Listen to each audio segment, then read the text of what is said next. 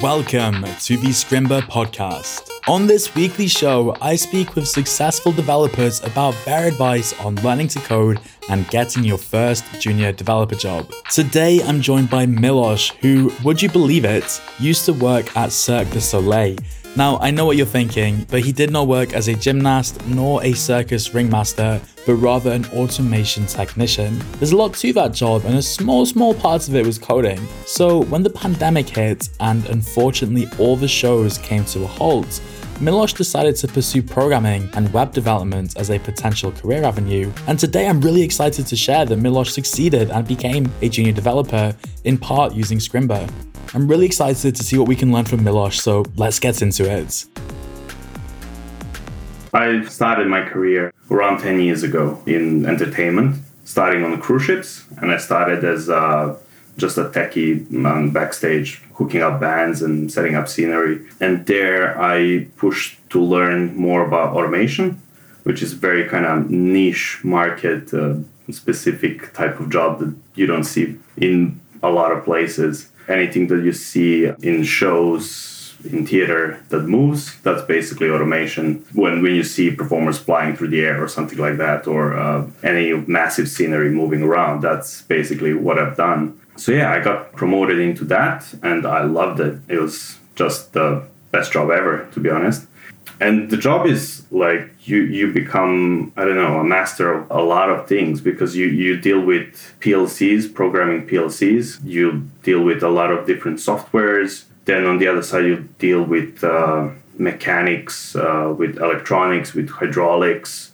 with random stuff just all the time. So yeah that's when i, I kind of found a little bit of interest in coding because it's kind of all connected and you you want to know how it all works behind the scenes i guess. What is a plc exactly? I, I just searched it up. Is it programmable logic controller? Yeah so it's uh, basically if you have a winch you would have a plc in between your desk and the motor that will talk to that motor and tell it to what position to go, to what speed it wants to go to, and uh, what acceleration, deceleration, all of the fun stuff. It tells it where where's the limit switches and stuff like that. So that's what makes in theater every single show exactly perfect and the same because you would want it, you know, the flights to always be the same and safe that's what where the PLC comes into play. And you program that with a specific language, or is it using some visual software? Uh, well, yeah, visual software, and yeah, you can dive into that kind of world where you can learn how to program uh, Beckhoffs and. Uh,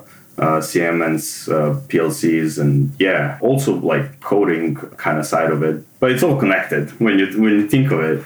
Um, it's all kind of connected. It sounds awesome. I've never met someone who got into programming that way. And it sounds like, yeah, you're having a great time. Like, I, I guess you got to travel a bit, whether it was on the cruise ships or, or setting up in different places. I guess when the pandemic hit, that was kind of yeah, not good news for the, the stuff you were doing. No, absolutely. Yeah, I've, I've been to around with cruise ships and uh, touring with Cirque du Soleil as well. You worked at Cirque du Soleil, that's amazing. Yeah, I ended up being around like 60 plus countries. That was amazing experience, and you just don't find that any in any other job. But at least I've never seen it. But yeah, my goal was continuously to push and learn more and to be able to get to the level that you get into Cirque du Soleil. Like Cirque du Soleil was always, you know, stuff that people talk about, like, you know, best of the best go there and stuff like that. And yeah, I, I, I was working for cruise ships. And then from there, I moved to Australia, and started living there. And then from there, I moved to Macau, worked for, in casino uh, for six months. And then from there, I finally made it to Cirque du Soleil. So that's the span of uh, like 10 years of my career to build up to get to that point. Would it be fair to say that Cirque du Soleil is like the the Microsoft or the Google of the of the theater world? Yeah, pretty much, exactly. and yeah, like I I loved it. Like it was the best thing ever. But for me, it was like cut short so so so much because I was only there for four months before the pandemic hit. So I dropped everything. I moved to Europe and joined Cirque du Soleil, and I was in Germany when everything uh, hit. And entertainment is the first one who got shut down. I mean, not even air companies or you know hotels were not shut down. The, the entertainment was first to go. It was pretty devastating. I was there with my missus, and um, yeah, we were both working there. And yeah, we, we just, uh, in March, we had to move back to Melbourne. It was a hard moment, I guess, losing all of it just when you got it.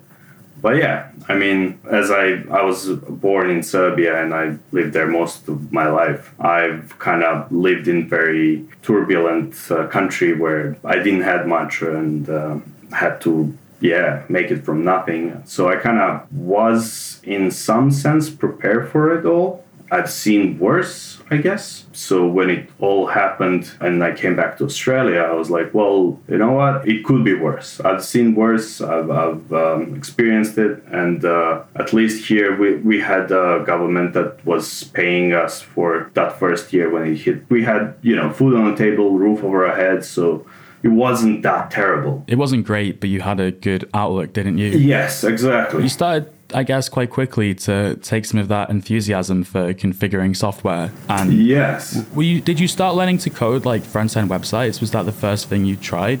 So it was bizarre. My my missus was actually pissed off at me because we um, we came from Germany to Melbourne into a lockdown. Well, not lockdown, first isolation, right? Uh, we uh, got Airbnb and got in two weeks isolation.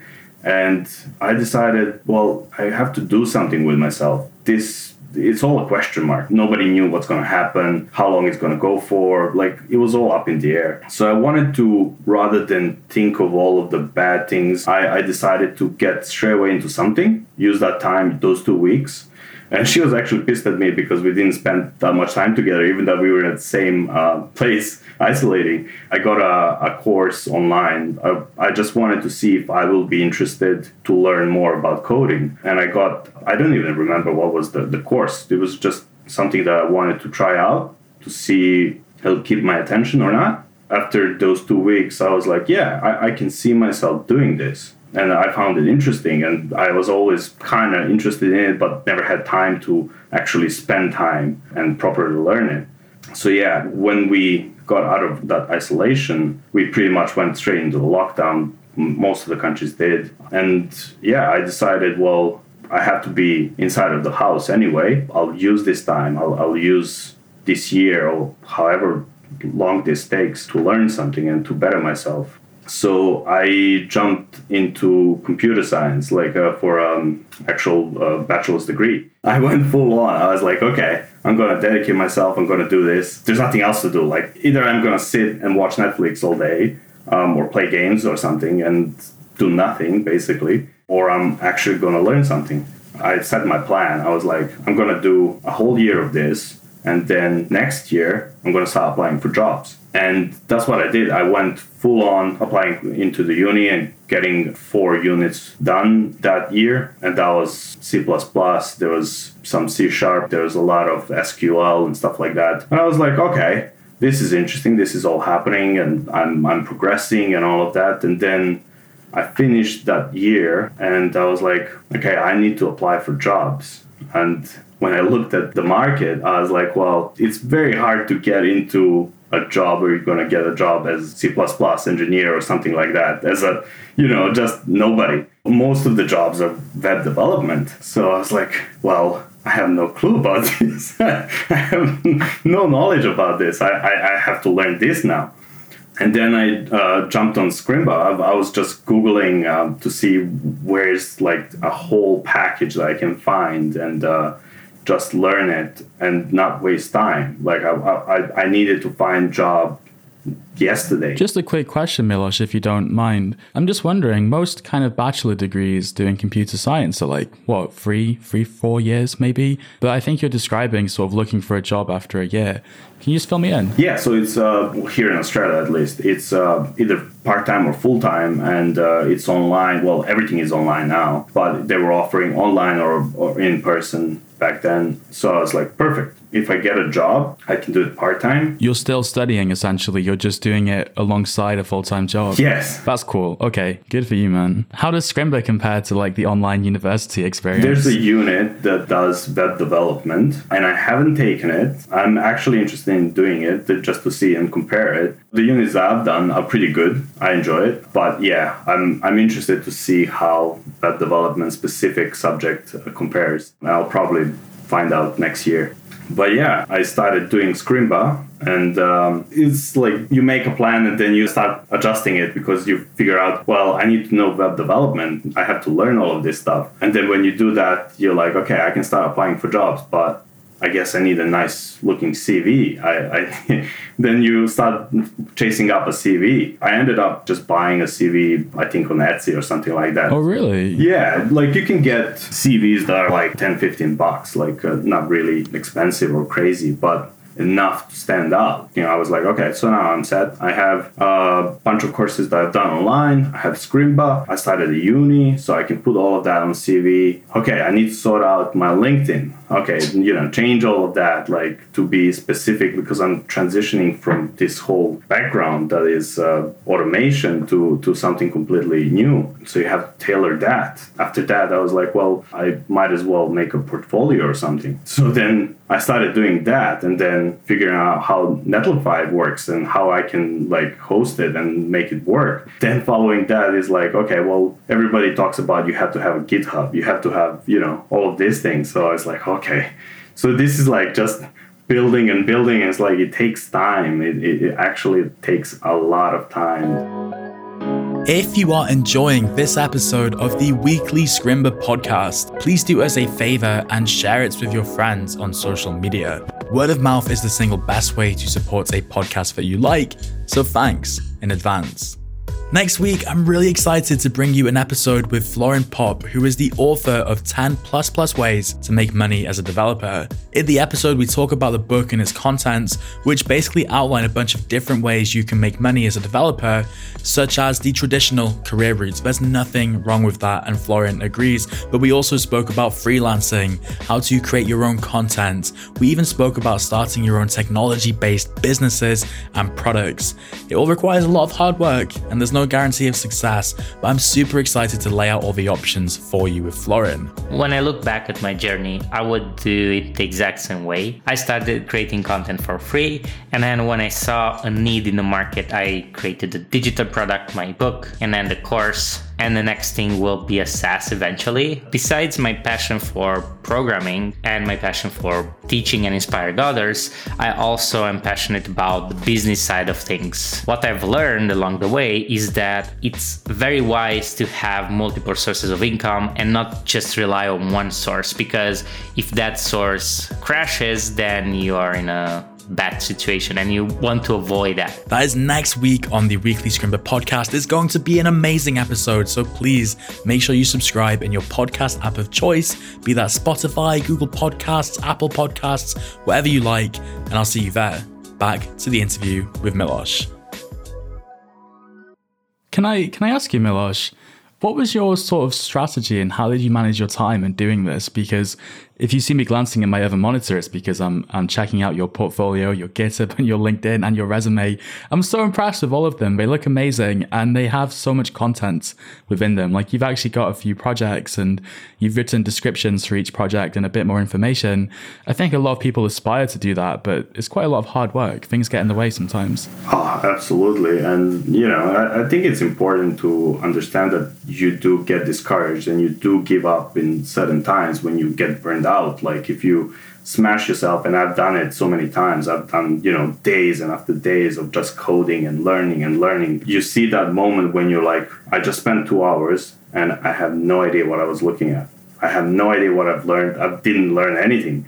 And you have to give up basically on that day. You have to go and recharge and do something completely different. There's definitely those moments where you just like feel terrible. You know, you, you're like, well, I'm never gonna learn all of this. You know, you have to learn all the basics, all the HTML, CSS, uh, JavaScript, and then you jump into React. And then all of a sudden, well, you need to learn how to use Git. And then besides that, you have to learn how to use command line. You know, it's very important as well. And it's just building upon building. And you're like, how am I going to master all of this? Like, there's there's never enough time and it's just like insane it's like the first thing you learn like the first thing you really learn is that you can't learn it all. And then like you don't realize how little you know until you've gone down that path for a while. And then you realize, well, it's okay, right? Because that's why there are specialists and there are different skill sets. But yeah, it's overwhelming for sure. One of the things that helped me a lot was I have a friend from uni. His name is Brad, and he like was continuously bugging me to get uh, Linux on my system. So he's like, install the Linux. It's it's pretty cool. You you learn a lot. You know, it's gonna be painful to set it all up. It's gonna be all this. I was like, you know, you're not really selling me on this. but he's like, you know, but you'll learn a lot. Um, so we went and, and installed uh, Arch Linux, which is painful. It's, it's ins- So let me get this right. Your first Linux distribution was Arch Linux, which is often regarded the most advanced version of Linux. Not exactly playing on easy mode, are you, Milos? No, but um, yeah, that helped me a lot because once it was set up, I started using it for coding, uh, specifically just work um, and study. And you know, when I finally got a job, using command line continuously just sped up a lot of things that I bumped into work. I was like, oh, okay, well, I know this. Like, yeah, yeah, yeah, this makes sense. You work at a company called Walker Corporation. What is the role exactly and how did it come about? So I started applying for jobs in January, right? It was one of those things when you apply for, you know, hundreds of jobs and, you know, hope to get a call from one company. In the meantime, I got a job actually working for Harry Potter.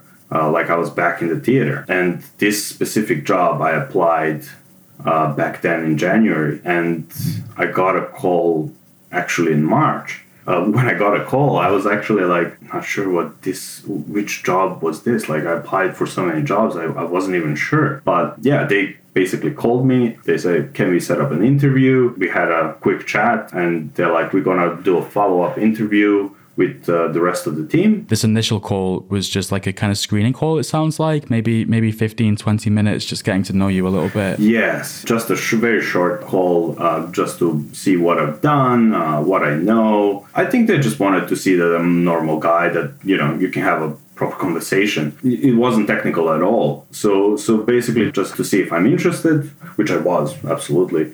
I was like, I was waiting for one call from anyone yeah, then the second interview was meeting the team, and they said to me, "Here's a, a website we want you to build. Here's a PDF." How it should look. So there's just you know a, an image of the website that they want me to build. They're like just uh, use plain CSS, HTML, and JavaScript, and don't use any bootstrap or anything like that. So I was like, yeah, cool, fair enough. But like I said, I was working at Harry Potter at that time and the hours were insane, like absolutely insane. I was working 12, 13 hour shifts and then, you know, driving home. So that's an additional hour. So it's like 13 hours and you have to go and sit in front of a monitor. Well, before that, I was sitting in front of monitors running automation and, you know, you have to go home and then code a, a, website which is mobile responsive and all of this and it has to be perfect because you want to really yeah. show off right? So it was like a take-home task they gave you. Yeah yeah exactly. Yeah it was but i just couldn't find time for it. Like you know i was so drained. I was like this is not going to work. Like I, I, just cannot physically focus after you know 13 hours of work. Um, you know i can do like half an hour or a little bit and then um, uh, everything starts melting in front of me and then I actually ended up sending them an email because they didn't really give me a time frame. But I mean, it's also like not a big task, so it shouldn't take me that long. But I ended up sending an email being apologetic. I was like, I, am I'm actually sorry. I, I really cannot do this. This is my schedule. I'm doing this many hours a week, and I cannot find time to sit down and do this. And I, I thought that was it. Like, you know, I'm never going to hear back from them and that's it. And they turned around and they said, listen, just take your time. When you're done with it, send it over. Whenever it is, just send it over. And I was like, okay. Then then I felt really bad. I was like, well, now I have to sit down and do this, you know? So I, I found time and I, you know, it doesn't matter if I'm working 13 hours, I'll spend an hour and a half and actually commit to it and get 10 coffees and Red Bulls and whatever I need to get it done um, which I did eventually. And I sent it back, and they, they were happy. They're like, "Yeah, sweet, this this is fine." So I was in Melbourne. Their office is on the Gold Coast, which is next to Brisbane. And they're like, "Yeah, cool. Um, we'll organize a, a flight for you. Um, stay in a hotel for a couple of days to set you up with on everything on a laptop, all the environments, everything that you need." uh, meet the team, you know, see that everything works for you. And I was like, Jesus, okay, this is happening. the company wouldn't just pay for flights and hotel and all of this stuff for no reason. So yeah, I, I was like, okay, well, I need to roll the dice here. I, I, I need to decide if I'm staying with uh, theater life or turning a completely new leaf and um, in the age of 32 switching to a completely new career path where i spent last 10 years uh, building one career and now you have to go from scratch and yeah I, I did it. I was like yep you know this is what i want to do. I jumped into university because of this. You know I'm, I'm gonna keep pushing this. It's not gonna go away. So yeah i quit my job got on a plane got there met the team. They were awesome. I was like superbly surprised. You, you just don't expect much because you don't know what you're getting into. It's my first job, and yeah, it was it was just awesome. It was just perfect. Do you think that for someone changing jobs a little bit later in their life, how much stuff kind of transfers with you? I mean, you had a little bit of experience with configuring software and things, but you'd been grinding to learn code and build your portfolio. I guess I'm thinking more about sort of your teamwork and communication skills and that kind of thing. Yeah, well, absolutely. You know, like I, I worked as automation supervisor and technician, so I, I was supervising teams. I worked in the companies where, like on the cruise ships, where you work with 20, 30 different nationalities. So you have to get along with uh, a lot of people and understand a lot of people and their backgrounds. So I think a lot of it does transfer. And uh, also being older, I think you know way more what you want in life rather than being young and you know i'm gonna try this and if it doesn't work out doesn't matter when you're 30 you set your goals and go for it. I think companies do look at that. They see, well, okay, this guy is serious, and you know, there's a portfolio, there's a, a CV, very good looking, you know, there's a GitHub, there's this, there's that, you know, a lot of things just put together, yeah, shows the image that you are actually serious about it. It's not the best thing in the world to be like, in your 30s or 40s and being called a junior. Like, it doesn't sound like the best thing ever, to be honest. But you are generally right that, like, someone who's been around the block a few times, you're bringing all that wisdom with you. Plus, not only is it likely that you're committed, but you've done the work to show that you haven't just, like, done one course and started applying to jobs. Because a lot of people, they study for a long time and then they start applying for jobs, but they're basically a ghost on the internet. Like, there's no way for the employer to, like, increase their confidence that this person is serious. But what you'd been doing, it looks like, whether it was publishing your projects to GitHub, I think some of that you might have done retroactively, right? Like you mentioned, sort of polishing your LinkedIn and things. But overall, you give the impression that like you're super serious and, and worth worth taking a chance on. Like we know that there's thousands of coders, right? And everybody's looking for a job, and you want to be ahead of them. Like, why would a, a recruiter look at you and say, "Well, there's one right next to you. He does the same thing. Why you?" You know, when you look at different videos on YouTube, they, they recommend, hey, you should have a good GitHub. And then another video says, well, you should have a good portfolio. And another, you should have a great CV. My, my logic was like, well, I'll, I'll try and make a bulletproof plan. Like, if this fails, I'm already preparing for, for it to fail. I'm setting a next thing to kick in. So I was just like continuously building on fail safes that eventually one of them will catch someone's eye or all of them. You, you, know, you you you you just want to be ready. Well, here's what I think actually. Like if you go the university route and you get a computer science degree and you're planning on trading on that degree to get a job, then you're very much like kind of a cookie cutter template. Like everybody did the same curriculum and they got the same advice. But when you go the self direction route, like you did, you're not even close to being cookie cutter. Like you've got a totally unique thing to offer, and then your resume sort of reflects that. But yeah, it's quite a sobering image just remembering that it is always a competition, essentially, especially for the for the good jobs, like the jobs that most people want. Yeah, it is. You know, but uh, work on yourself. Like at least that's what I do. I work on myself. Like I, I don't look what other people do. I just try to better myself. I don't reckon that I'll ever stop learning. You know, it, it, it's just my desire is to find out how much can I learn. Where's the limit? Where's the where's that boundary? Like that, I'll just be like, okay, I, I that's it. Like I cannot comprehend more than this. I haven't found it yet but I mean, you have setbacks. You you come to a, a, a, problem and you're like bashing your head against it for days, and you're like this this just doesn't make sense. Nothing makes sense anymore. But then one day it clicks. And then you're like oh okay yeah. How did i not see this? And then like half a meter away you bumped in a, a worse problem than that. And it's just like a continuous thing but you, you have to be okay with also those setbacks like it, it is just a whole process of it you, you fail continuously uh, but i mean at the end of the day you only fail when you stop trying. So if you get back at it to try it again, you still didn't fail. I don't know. That's the way I see it, at least. I think they're very inspiring words and a beautiful way to end this episode. Milos, thank you so much for coming on the Scrimba podcast. Oh, pleasure. Absolute pleasure. That was Milos from Australia, by way of Serbia, by the way. Remember to please subscribe to the Scrimba podcast, both to see interviews with inspiring guests like Milos, but also to support the show. I really think when you subscribe, you open up the possibility of stumbling upon an episode that totally changes your perspective, or at the very least gives you a bit of inspiration in the case that you need some motivation. This episode was edited by Jan Osenovic, and I am your host, Alex Booker. You can follow me on Twitter at Booker Codes, where I share highlights from the podcast and other news by Scrimba. I will see you next week on the weekly Scrimba podcast.